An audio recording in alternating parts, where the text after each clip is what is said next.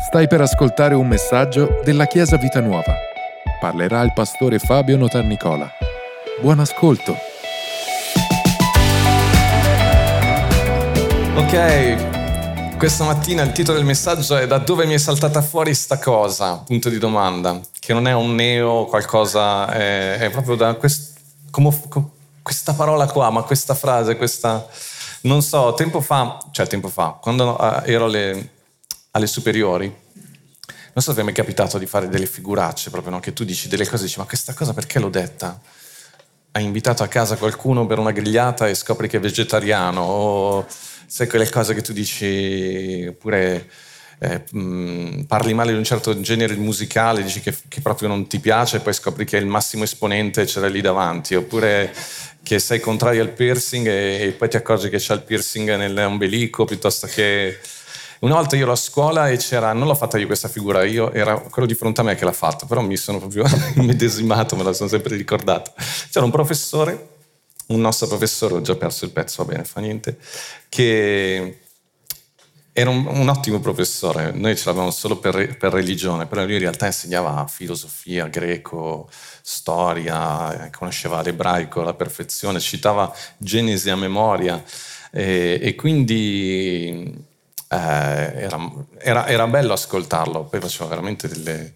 addirittura aveva letto in classe un, un, un testo che poi ho scoperto che era torturato per Cristo e lui non l'ha detto naturalmente, e per citare insomma un testo nostro evangelico, e a un certo punto lui non so come gli è venuto, ha detto, e io mi ero appena, ero appena mh, nato di nuovo da, da un paio d'anni e suonavo già nel gruppo musicale della chiesa, la chitarra, ai tempi suonavo il sassofono in realtà, però insomma ero già impegnato nella, nel gruppo musicale della chiesa, questa chiesa evangelica naturalmente. Lui a un certo punto non so come gli è venuta fuori, fa, poi io non capisco quei gruppi là dove si mettono a suonare per lodare il Signore così, eh, ma che, che ridicoli che sono. E io ero lì che così, no, eh, poi ho alzato la mano, ho detto, dimmi, io suono in un gruppo così. E ho sempre pensato, chissà cosa ha pensato lui dentro, dentro di sé, ma quante volte sarà successo a noi che succede a noi, no? Che, che, che dice delle cose, però a volte sono anche cose spirituali, no? Cioè cose che tu dici, hai avuto un cattivo pensiero, un brutto pensiero, un pessimista magari, oppure di... e poi dopo ci pensi e ti rientri un po' in te stesso, dici, no, questa cosa qua non la devo pensare. In Luca capitolo nove, versetto cinquantatré al cinquantasei, questi sono versetti che ti aiutano in quei momenti, devi ricordarti di questa scena qua. Quelli del villaggio non vollero ricevere Gesù perché egli camminava con la faccia rivolta a Gerusalemme, e visto ciò i suoi discepoli Giacomo e Giovanni dissero: Signore, vuoi che diciamo che scenda fuoco dal cielo e li consumi come fece anche Elia? Ma egli si voltò verso di loro e li sgridò dicendo: voi non sapete di quale spirito siete, perché il figlio dell'uomo non è venuto per distruggere le anime degli uomini ma per salvarlo. E poi andarono in un altro villaggio. Immaginate la scena, no? Super spirituali. Vuoi che, che, che facciamo scendere il fuoco dal cielo come ha fatto Elia? Subito, ad essere stata una, una, una frase detta subito improvvisamente, anzi chi la dice prima, no, caspita, potevo dirla io. Poi Gesù che, che li riprende, e io vorrei capire che faccia hanno fatto in tutto quel viaggio Giacomo e Giovanni, no? Cioè così. Oppure gli altri discepoli che magari sentono la cosa... E, e dici, ma come ho fatto? Non devo dirla sta cosa qua, perché poi ancora non avevano tutta questa, non avevano capito ancora bene Gesù come avrebbe reagito, se li avrebbe mandati via dal gruppo, se ormai avevano perso l'occasione di una promozione o cosa del genere. Però ecco, quando vi capita di fare delle figuracce da questo punto di vista, pensate a questi due. Cioè c'era Gesù lì presente, non hanno potuto cancellare il messaggio prima di inviarlo, subito dopo averlo inviato. Non so se vi capita con WhatsApp, no? Che vedi un messaggio, tu sei arrabbiatissimo, ta ta ta ta ta ta ta ta, poi dici, no vabbè io sono cristiano, aspetta cancello, ta ta ta ta ta ta, poi ta ta ta ta ta ta ta, no però aspetta un attimo, e, e ti va bene perché la persona non ti ha visto, e, però Gesù è sempre lì, eh. Puoi cancellare il messaggio, però eh, Gesù era lì a fianco a te, anche quando nei primi due. Di solito dal terzo, il quarto in poi, il quinto è super spirituale e va bene. Però ecco, da dove arrivano quei primi due messaggi che, che a volte invece ci sfuggono e vanno? E questo è il messaggio di oggi, il tema di oggi. In Matteo capitolo sedici c'è un altro passaggio molto molto famoso.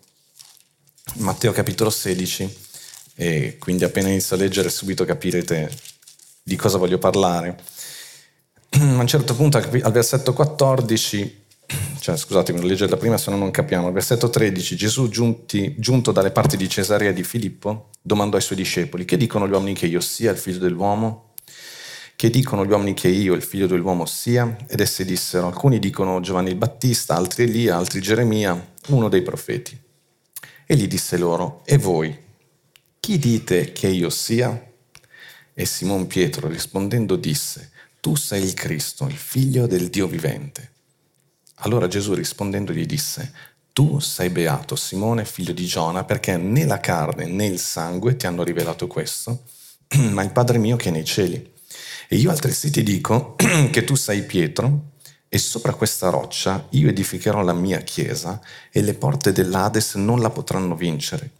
E io ti darò le chiavi del regno dei cieli. Tutto ciò che avrai legato sulla terra sarà legato nei cieli, e tutto ciò che avrai sciolto sulla terra sarà sciolto nei cieli. Wow, qui la risposta era giusta. Quante volte vorremmo rispondere così, correttamente? Gesù chiede chi, chi dite che io sia, e Simon Pietro sicuramente con quella subito prima risposta l'ha detta di getto e ha detto la risposta giusta. E qui Gesù dice, lo sapete, abbiamo letto, non carne né sangue, cioè questa cosa non viene da te, è dallo Spirito, che non è una cosa per sminuire Pietro, sta dicendo guarda che stai afferrando una cosa importantissima. Tant'è vero che lo chiama beato, tant'è vero, e questa è una cosa importantissima, Chiesa, che gli dice è su questa rivelazione che io edifico la mia Chiesa. Le chiavi del regno vengono attraverso la rivelazione. Noi possiamo conoscere tante cose, ma poi c'è questa rivelazione che viene dall'alto, che viene dallo Spirito. Dallo, dall'alto lo Spirito è dentro di noi, ma intende dire è una luce, qualcosa che viene dentro di te e fa sì che quella cosa, quella parola, quella frase, quella verità non è soltanto un concetto mentale, ma che diventa qualcosa che fa parte di te. E notate che il regno, il regnare, il vincere nella vita passa attraverso questa rivelazione. Passa proprio attraverso la rivelazione della, che viene dal cielo. Ed è bello perché non dipende da noi, però, però, è vero che dipende dal cielo, però è un po' come dire: io non posso, non posso accendere il fuoco, nel senso che non sono in grado da questo punto di vista magari di, di mettere quella scintilla per accendere il fuoco, perché quella è una cosa che viene dal cielo, però posso predisporre il camino, posso predisporre la legna, posso predisporre tutto affinché lo Spirito Santo possa poi accendere tutto questo. Cioè è vero che la rivelazione viene dal cielo, però è anche vero che Pietro è stato vicino a Gesù. È vero che la rivelazione viene dal cielo, però è anche vero che noi qualcosa possiamo e dobbiamo farlo affinché questa rivelazione la possiamo ricevere. Voglio farvi degli esempi molto pratici. In, in Salmo centodiciannove, versetto centotrenta dice: la rivelazione delle tue parole illumina e dà intelletto ai semplici. Molte volte sentite questa differenza tra logos e rema. A me non, non, non interessa tanto il discorso se è corretto questo discorso delle parole, però vuol dire logos si intende dire tutta la parola, con la parola rema invece, che in, in, in greco vuol dire sempre parola, però si intende dire quella parola specifica per te, per la situazione che stai vivendo. Quando lo Spirito Santo illumina il logos, ecco che per te diventa un rema, una parola specifica per la tua vita. Mi state ascoltando? È quella cosa straordinaria che avviene quando tu leggi la parola, poi improvvisamente un versetto per te prende vita e ti dice qualcosa di specifico, che potrei spiegartelo mille volte, ma in quella volta, in quell'occasione, ecco che lo Spirito Santo ti fa capire che tu davvero sei amato da parte del Signore, che tu sei figlio di Dio. Tutte cose che magari abbiamo sentito tante volte, ma c'è quella volta e tu dici, ma le altre volte non sono servite, sono servite. Hai preparato il fuoco, hai preparato il tutto affinché lo Spirito Santo nel momento giusto ti rivelasse quella parola. Ma come facciamo a creare questa atmosfera, questo, eh, questa condizione per la quale lo Spirito Santo possa, può veramente parlarci? Una delle cose che possiamo fare assolutamente è quello di meditare la parola. Per esempio, questo versetto centodiciannove, del Salmo centodiciannove, versetto centotrenta, uno dei modi più semplici veramente è iniziare, non leggerlo e basta, ma leggerlo. È un consiglio che vi do, provate a dare risalto a ogni parola di questo, di questo versetto, ogni volta una parola diversa. Vi faccio l'esempio pratico. Il versetto è: la rivelazione delle tue parole illumina e dà intelletto ai semplici. Io poi posso rileggerlo, devo prendermi un attimo di tempo, io posso dire, dai Spirito Santo, dammi una rivelazione, oppure posso fermarmi un attimo e dire, la rivelazione delle tue parole illumina e dà intelletto ai semplici. La rivelazione delle tue parole non è soltanto l'ascoltare, ma il fatto, Signore, che tu mi dai rivelazione, illumini. Rivelare vuol dire che togli il velo, io spiritualmente posso capire la rivelazione. E poi lo ripeto dicendo, la rivelazione delle tue parole, la rivelazione delle tue parole dà illumina e dà intelletto, la rivelazione delle tue parole. Amo le tue parole, Signore, e io voglio ascoltare la tua parola, perché è la rivelazione delle tue parole, non le parole del mondo, non le parole che mi ha detto il medico, non le parole che mi dice il conto corrente, non le parole del... non carne e sangue, ma le rivelaz- la rivelazione delle tue parole. Vedete quello che sto facendo? Sto creando una condizione affinché lo Spirito Santo mi possa parlare. Non me ne sono andato subito. La rivelazione delle tue parole illumina, non acceca, illumina. Mi fa vedere meglio la situazione. Grazie Padre, perché la rivelazione delle tue parole illumina. Illumina, e io poi scelgo, non sei tu che scegli al posto mio, ma io scelgo perché la rivelazione delle tue parole illumina, illumina e dà intelletto. Spesso dico a, a, anche ai ragazzi, anche l'altro giorno stavo parlando con Davide, gli stavo dicendo, la, non stavo commentando questo versetto, poi stavo dicendo, Dio ti dà intelligenza, la rivelazione delle tue parole illumina e dà intelletto. Io ho intelligenza perché non perché sono più bravo degli altri, ma perché ascolto la parola e attendo la rivelazione e mi, mi aspetto che Dio mi dia intelligenza nella mie, nelle mie situazioni, anche per dare aiuto agli altri. Quindi la rivelazione delle tue parole illumina e dà intelletto ai semplici. Vedete, c'è una condizione in più, ai semplici. Quindi devo avere un cuore semplice.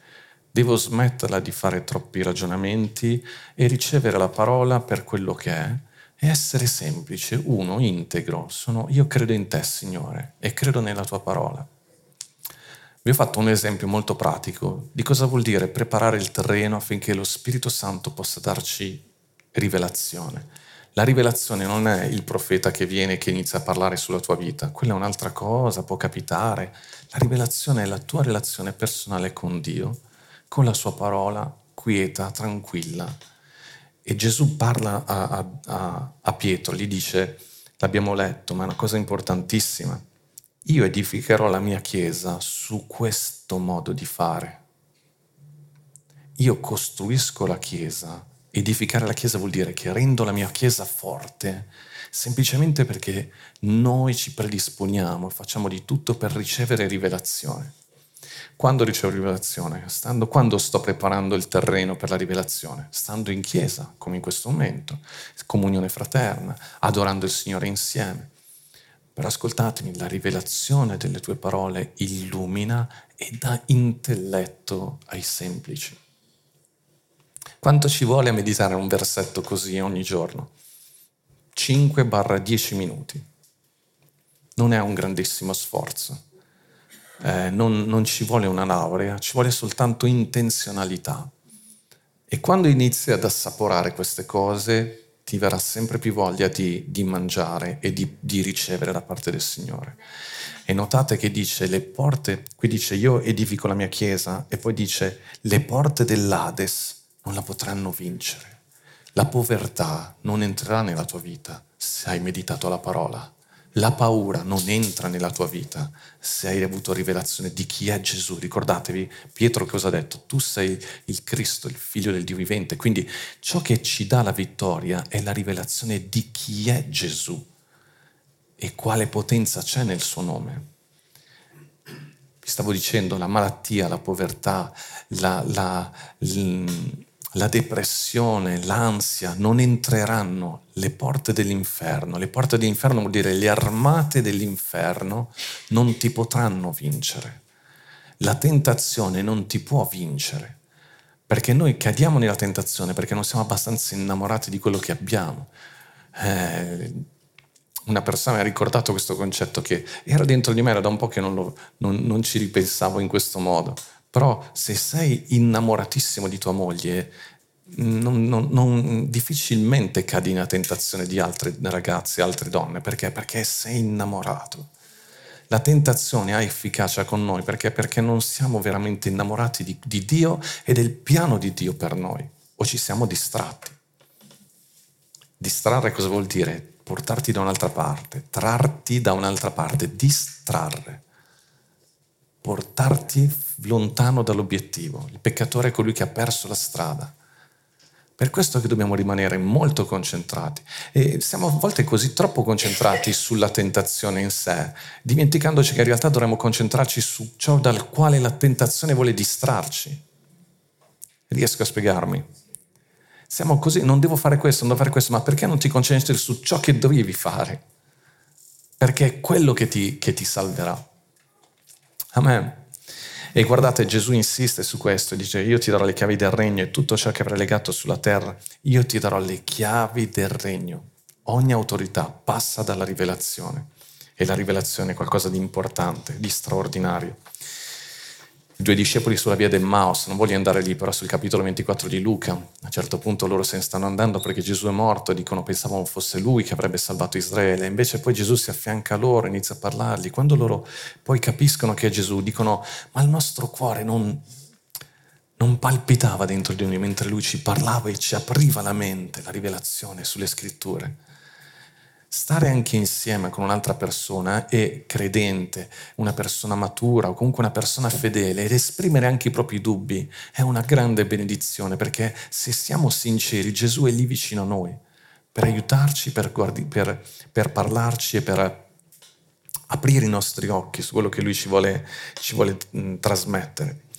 Pietro aveva ricevuto rivelazione su chi fosse Gesù, eppure questo non gli, non, non lo, non gli evita una grande figuraccia.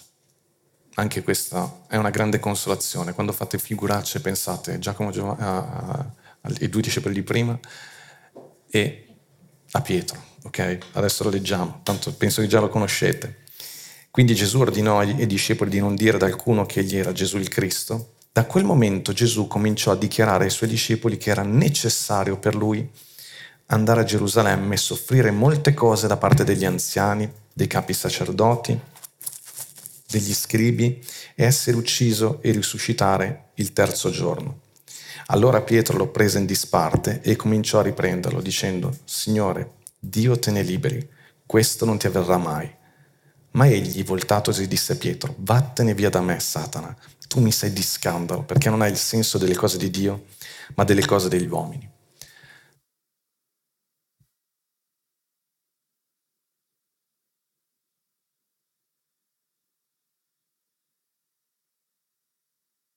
Pietro, Pietro, Pietro è passato dalla, dalle stelle alle stalle, aveva dato una risposta ottima, stai andando bene nell'interrogazione, e poi subito, guardate qui, Gesù è molto duro con lui. Perché questo è successo? Perché Pietro aveva avuto rivelazione di chi fosse Gesù, ma non aveva ancora rinnovato completamente la sua mente su cosa, su come fosse questo Messia che Gesù avrebbe, che Dio avrebbe mandato. Quindi lui ha capito che Gesù è il Salvatore, che Gesù è il Messia mandato da Dio per liberare Israele, ma guarda Gesù ancora con lo schema mentale di un giudeo. E quindi quando Gesù dice io dovrò andare sulla croce, gli fa capire che morirà sulla croce, Gesù, e Pietro subito gli dice automaticamente no, non è possibile, no, questo non ti accadrà mai. Se tu sei il Messia, quindi io ho questa immagine di Gesù, ho questa immagine di cosa vuol dire essere cristiani, questa cosa non ti accadrà mai. E qui nasce l'altro problema, perché la rivelazione appunto deve crescere dentro di noi. Noi possiamo aver capito che Gesù è il nostro Salvatore e, ed è la cosa più importante, possiamo aver dato la nostra vita a Lui, però avere ancora dentro di noi delle, delle idee di cosa e di come dovrebbe essere un cristiano che non sono in linea con la parola. E, ci, e questo ci impedisce di regnare, questo ci impedisce di essere realmente figli, di, di rice- scusatemi, non di essere figli, di ricevere tutti i benefici dell'essere figli di Dio. Perché? Perché tutti noi abbiamo, comunque siamo cresciuti, quasi tutti noi in Italia, comunque in una, una cultura dove la religione ci è stata trasmessa e non ce ne rendiamo conto, ma abbiamo delle convinzioni dentro di noi e quindi abbiamo capito che Gesù è il Salvatore, abbiamo forse eh, fatto quel passaggio in più che ci mancava di, di, di averlo ricevuto proprio come personale Salvatore, ma questo non vuol dire che abbiamo capito tutto. E Gesù a un certo punto deve dire proprio a Pietro, a colui che gli ha, mi, mi, vi rendete conto, a colui al quale aveva appena detto, guarda che su questa rivelazione tu questo l'hai ricevuto dal cielo, su questa rivelazione io edifico la mia chiesa, nessuno ti potrà sconfiggere, è una vittoria straordinaria. Subito dopo gli dice, guarda che tu sei un problema per me. Tu mi sei di scandalo, in greco significa proprio tu sei per me un inciampo, tu sei un ostacolo alla realizzazione del piano di Dio, devi spostarti. Molte volte Dio ti guarda e ti dice tu ti devi spostare perché io non riesco a fare quello che voglio fare nella tua vita, perché tu hai delle idee che io non so da dove ti sono arrivate, ma ti devi spostare. Guarda qualcuno e devi dirglielo, ti devi spostare.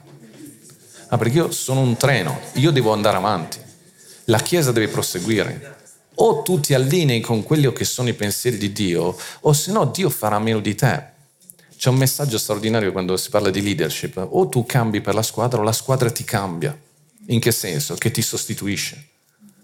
Quindi in alcune cose, non sto dicendo che perdi la salvezza, eh, gente, cerchiamo di essere chiari, però su alcune cose Dio non riesce a lavorare nella mia vita perché devo cambiare prima. Perché sono io che non glielo sto permettendo. Perché sono rimasto legato a delle idee vecchie.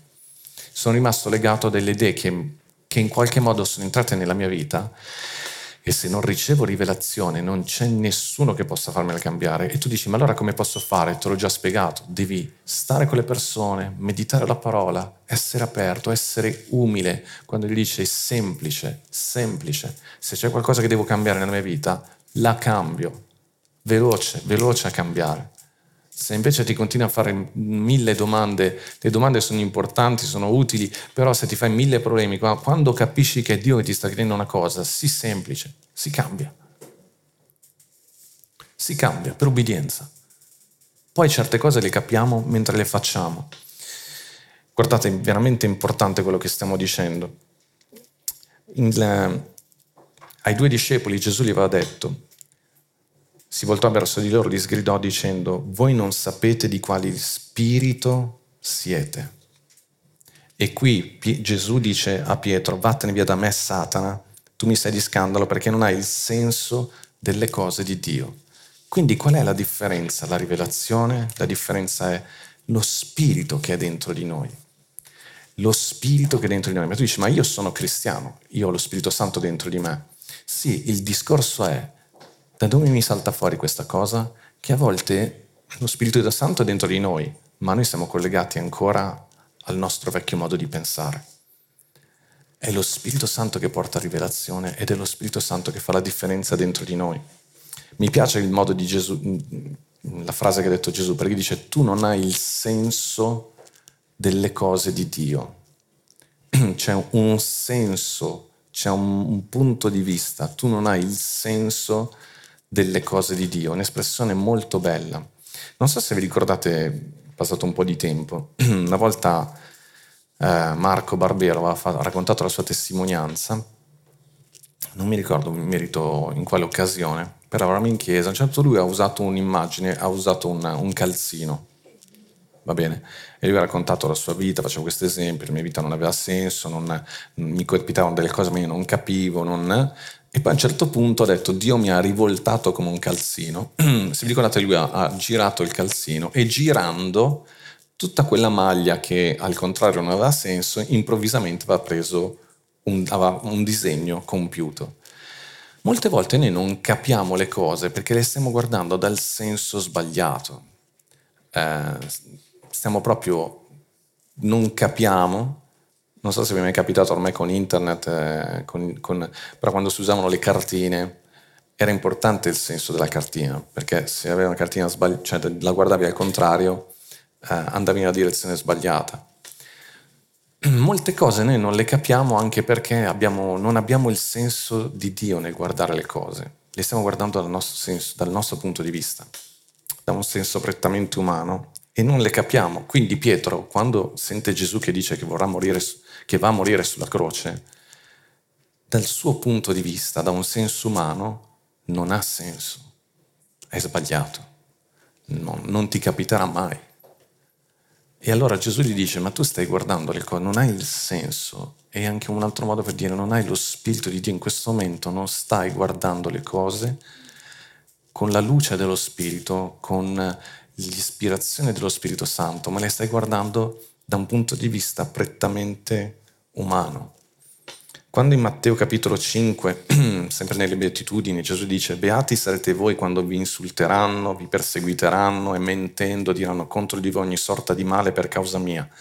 Rallegratevi e giubilate, perché il vostro premio è grande nei cieli, perché così hanno perseguitato i profeti che furono prima di noi. Come fai a rallegrarti quando ti perseguitano? Come fai a gioire? Quando? Perché stai guardando le cose da un altro punto di vista. Le sto guardando dal senso dello spirito. Ed è veramente ciò che fa la differenza nella nostra vita. E io credo profondamente che in alcuni momenti dobbiamo fermarci e aspettare che lo Spirito Santo ci dia la possibilità di guardare la cartina dalla direzione giusta. E tutto riprende ha un senso, è proprio uno spirito diverso. Una delle cose che ho, che Dio mi, di cui Dio mi sta parlando molto in queste settimane è proprio questo. Lui mi ha detto: io non ti do vittoria in sé, io ti do spirito di vittoria. È un po' diverso, che non vuol dire che non mi dà la vittoria, ma che mi dà uno spirito di vittoria al quale io mi devo agganciare. È sempre una mia scelta. Stai guardando le cose da questa prospettiva? Vedete, noi siamo figli di Dio, ma come siamo figli di Dio? Perché Dio ci ha dato lo spirito di adozione, attraverso il quale noi siamo chiamati figli di Dio. Non mi ha reso figlio di Dio e basta. Il passaggio è: mi ha dato lo spirito di adozione. Io sono figlio di Dio per mezzo dello Spirito Santo. Ed è questo spirito che mi fa sentire, attraverso il quale noi chiamiamo Dio Abba Padre, e attraverso lo spirito. Bello, è uno spirito, sembra molto, però è proprio, è il senso delle cose. C'è spirito di mansuetudine. Non è, non ti dà la mansuetudine, ti dà, perché lo spirito? Perché lo spirito va nella parte più profonda dell'uomo, nel tuo essere interiore, nel tuo, nel tuo intimo, e purifica la fonte di chi tu sei. E quindi da lì tutto il tuo essere riceve mansuetudine. Dio ci dà, non ci dà amore, pace, gioia, gente, ci dà lo, lo Spirito Santo che produce dei frutti. Quindi se io voglio il frutto devo, devo cercare lo Spirito Santo, la comunione, la rivelazione dello Spirito. Molte volte noi chiediamo: dammi pazienza, e Dio ti dice: è lo Spirito, c'era Lui lo, la pazienza. È un frutto della tua relazione con lo Spirito Santo. Dammi vittoria, c'era lo Spirito Santo. fammi sentire di essere tuo figlio, è eh, lo Spirito Santo. Sentite anche questo. Quando Paolo scrive a Timoteo dice: Dio non ci ha dato uno spirito di paura, ma ci ha dato uno spirito di forza, di amore e di disciplina. Passa tutto attraverso lo spirito, dal nostro modo di relazionarci con Lui. Non ci ha dato la santificazione, ci ha dato lo Spirito Santo, spirito che ci santifica. E così non ci dà misericordia, ma ci dà lo spirito di misericordia. Prima Pietro quattro quattordici dice: se siete vituperati per il nome di Cristo, beati voi, perché lo spirito di gloria e lo spirito di Dio riposa su di voi. Da parte loro egli è bestemmiato, ma da parte vostra egli è glorificato. È lo spirito. Però voglio parlarvi anche di un altro spirito. Ho perso ancora il pezzo, non lo trovo più. Oggi butto via tutti i microfoni. Questa era la prima risposta. La seconda è: gloria a Dio per i microfoni. La terza risposta è: ci sarà un microfono?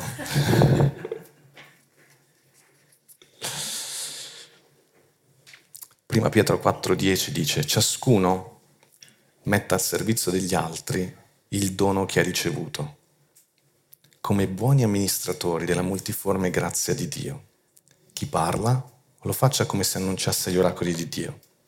Chi fa un servizio lo faccia nella forza che gli è fornita da Dio, affinché in ogni cosa sia glorificato Dio per mezzo di Gesù Cristo, a cui appartiene la gloria e il dominio per i secoli dei secoli. E collego subito un altro versetto che voglio leggervi subito. Apocalisse due diciannove dice: io conosco le tue opere, il tuo amore, la tua fede, il tuo servizio e la tua costanza, e so che le ultime opere sono più numerose delle prime. Perché vi ho letto questo? Perché tra le altre cose, che è un modo di vedere la vita, che è un modo di guardare il senso di tutto quanto, è quello del servizio. Ma anche il servizio, Chiesa, passa attraverso la rivelazione che riceviamo e la relazione che abbiamo con lo Spirito Santo. Pietro dice: ciascuno metta al servizio degli altri il dono che ha ricevuto. No, questa cosa non mi accadrà mai, questo dono che ho, questo talento che ho, quello che ho è per me. E Gesù ti guarda e dice: non, non sai di che cosa stai parlando, non, non sai di, da, di che spirito, da che da, il senso delle cose di Dio è completamente diverso. Le cose di Dio invece ti dicono il senso di Dio, il modo di guardare la vita di Dio è: metti al servizio degli altri, cerca un modo per rendere la tua vita eh, uno strumento di servizio per gli altri, perché questo è il tutto della vita. Gesù è morto sulla croce per noi, perché? Perché questo è ciò che ci serviva e Lui ha dato la sua vita per servirci, per venirci incontro, perché ci ama. Filippesi due sette infatti dice, trovato nell'esteriore, versetto cinque scusate, dice: perciò abbiate in voi lo stesso sentimento, è la stessa cosa, lo stesso spirito, lo stesso modo di interpretare la vita.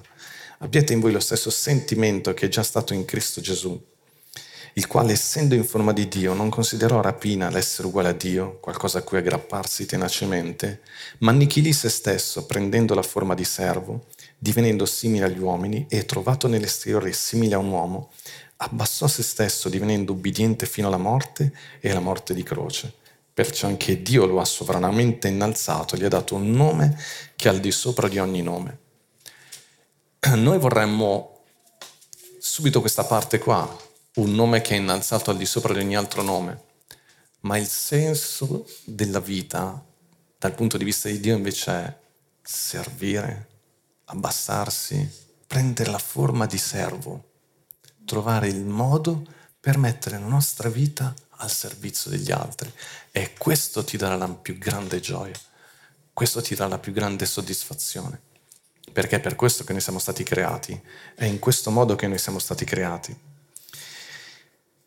Romani uno uno dice: Paolo, servo di Gesù Cristo, chiamato ad essere apostolo, appartato per l'Evangelo di Dio. C'è sempre una grande uh, discussione, no? eh, siamo figli, non siamo servi, eh, se sei, ti senti servo non sei figlio, sono concetti diversi. Chiaro che noi siamo figli, l'abbiamo detto prima, però Paolo dice anche chiaramente: Paolo, servo di Gesù Cristo. E poi quello che aggiunge dopo, quando dice chiamato ad essere apostolo, e poi dice appartato, sono la chiamata e la separazione, sono cose che nascono dal suo atteggiamento di servo. Prima di tutto lui si considera servo di Gesù Cristo e poi da lì nasce tutto il resto. Non amo la definizione di volontari nella Chiesa. In molte chiese ormai si parla di volontari per parlare di tutti quelli che servono in Chiesa. Io, per me, per, io sto più sulla parola. Poi Dio ci dice che siamo diaconi, che vuol dire un altro modo per dire servitori. Perché non amo la parola volontari? Perché in Italia purtroppo la parola volontari è molto... è volontario, se ho voglia vengo, se non ho voglia non lo faccio, è volontariato. Noi nel regno di Dio non siamo volontari, siamo figli e siamo servi, e si uniscono insieme queste cose. E il cristianesimo è fatto di questi paradossi: siamo figli e siamo servi, e quindi i servi fanno quello che c'è bisogno. Noi siamo diaconi, cioè servitori di Gesù, siamo figli ma siamo anche servi- servitori. E Pietro direbbe in questo caso: no, non ti avverrà mai, non hai il senso delle cose di Dio, non stai guardando le cose dal punto di vista di Dio. E Gesù ti dice: allora non entrerai mai pienamente nelle cose del regno, impara il servizio, che è la chiave più importante. Io credo profondamente, voglio leggervela così, è meditata. Io credo profondamente che la Chiesa locale sia il luogo stabilito da Dio per formarci ad essere pronti ad affrontare le lusinghe del mondo con il giusto atteggiamento, senza farci girare la testa anche quando dovessimo raggiungere le vette più alte. Continuare a svolgere compiti anche umili, non essere sempre serviti e riveriti magari per il nostro ruolo sul posto di lavoro o quant'altro, avere il senso della vita come servizio e come un dono, sono sicuro che ci aiuterà ad avere ancora più successo e a gestirlo nel modo giusto. Con tutto il cuore vi dico: non staccatevi dal servizio e dal servire la Chiesa, non rifuggite compiti più umili, non perdetevi questa opportunità di mantenervi con i piedi per terra e di agire in modo pratico in favore degli altri. Gesù non ci sta uh, imponendo nulla, però ti sta dicendo: guarda che c'è una rivelazione in quello che stiamo dicendo, e nella chiave del servizio e del mettersi a disposizione degli altri. Io credo profondamente in questo, che Dio abbia dato la Chiesa locale come luogo straordinario per mantenerci svegli in queste cose e farci vivere e gustare la pienezza del mettersi a servizio gli uni nei confronti degli altri, come una grande famiglia, come una grande famiglia. E concludo riprendendovi quello che ho detto all'inizio: è su questa rivelazione che io edifico la mia Chiesa, e le porte dell'inferno non potranno vincerla. Il cristianesimo è tutto insieme. Tu non puoi dire: mi piace essere figlio, quindi tutto mi è di dovuto, tutto è di diritto, i figli non hanno responsabilità, ci sono i genitori, ci sono i pastori. No, no, il cristianesimo è: sei figlio, sei servo, devi metterli insieme. Se rimani figlio, cioè se, se ti piace soltanto la parte di figlio, non maturirai mai, uh, perché appunto i figli non hanno responsabilità da quel punto di vista. Però i genitori non è che possono andare a casa e dire: vabbè, soprattutto mia moglie, oggi cucino, stasera no, non c'ho voglia, sono volontario, sono una mamma volontaria e quindi eh, ho altro da fare. No, siamo figli, ma è bello imparare a essere servi che si prendono responsabilità, perché questi servi poi crescono e diventano genitori, diventano responsabili, diventano esempi per altri.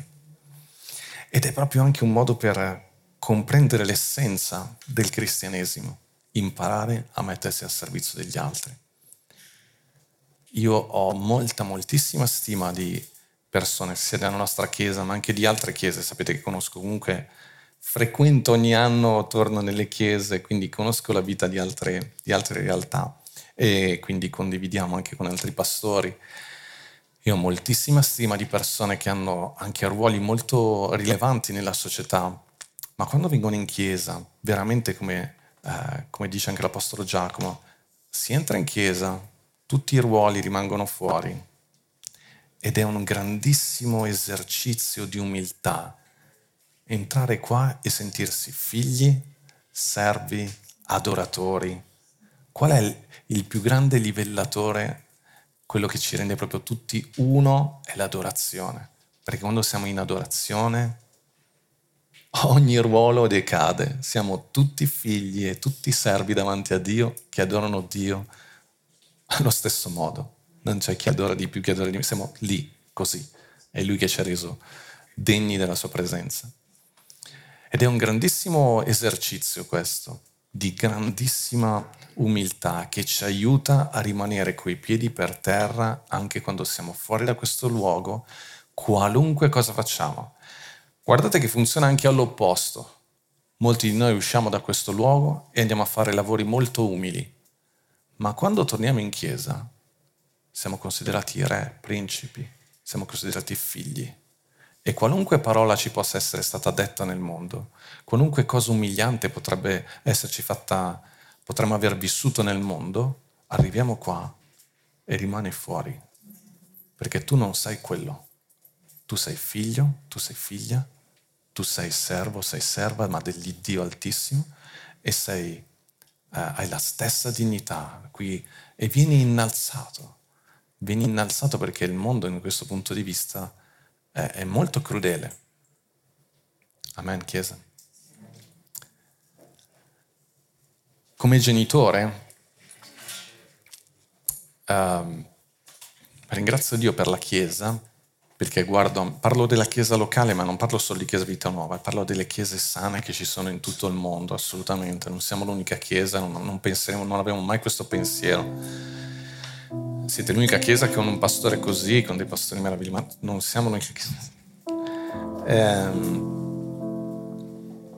l'ultima volta che sono andato a predicare, no l'ultima, una delle ultime volte, ormai c'è un po' di confusione in mente. Sai, quando finisci di predicare c'è sempre qualcuno che ti viene a salutare, ti fanno i complimenti, quelli che non vengono perché non vogliono dirti niente, il primo pensiero, sono già andati via. E c'è stata questa ragazza che è venuta e ha detto: grazie pastore, mi raccomando non cambiare mai. Chissà che rivelazione ha avuto, cioè che cosa cosa ti riferisci? No, alle battute. Speravo vado a fare un corso di teatro per mantenermi. E,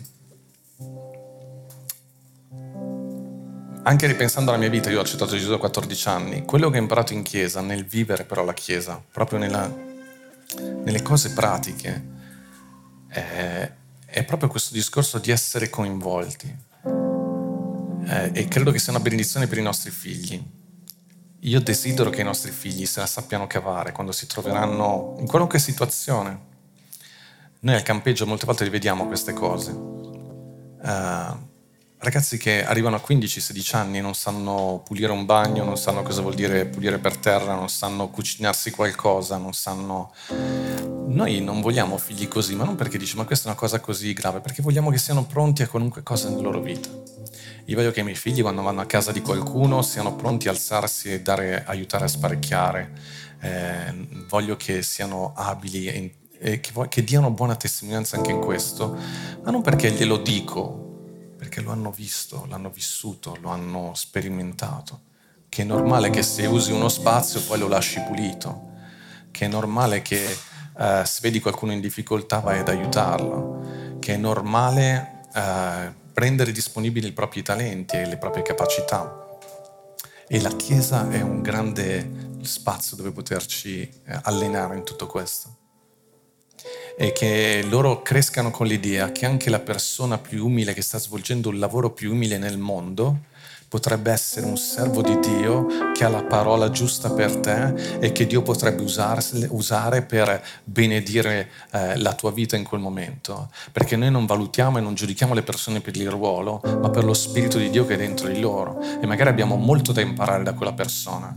E quindi con molta umiltà stiamo attenti. I leader lo sanno, quante volte insegno, quando anche soltanto l'età su una persona è già più grande di me, grande rispetto. In ogni caso non puoi mai sapere con chi hai che fare, ma non perché devi aver paura, perché lo spirito di Dio si muove, tu non lo vedi, non, non, non, non puoi mai sapere, mai, perché noi siamo abituati a, giudicare, a non giudicare come vi ho insegnato, ma a valutare le persone come Eh, strumenti da parte di Dio. Amen. E quindi vi incoraggio con tutto il cuore, siate parte della Chiesa in ogni modo, in ogni modo mettete mano a qualcosa, non venite solo la domenica, è una cosa importante, ascoltate il messaggio, ma essere parte di Chiesa significa eh, non per forza venire qua tutti i giorni, non vi vogliamo avere qua tutti i giorni, ma essere coinvolti, prendersi cura di qualcosa, perché ciò di cui tu prendi cura tu ti vieni, tu ti, al, a, ti, ti leghi in senso positivo a quella persona o a quell'opera. Grazie per averci ascoltato. Rimani aggiornato attraverso i nostri canali social. Ci trovi su Facebook, Instagram, Spotify e sul sito w w w punto chiesa vita nuova punto org.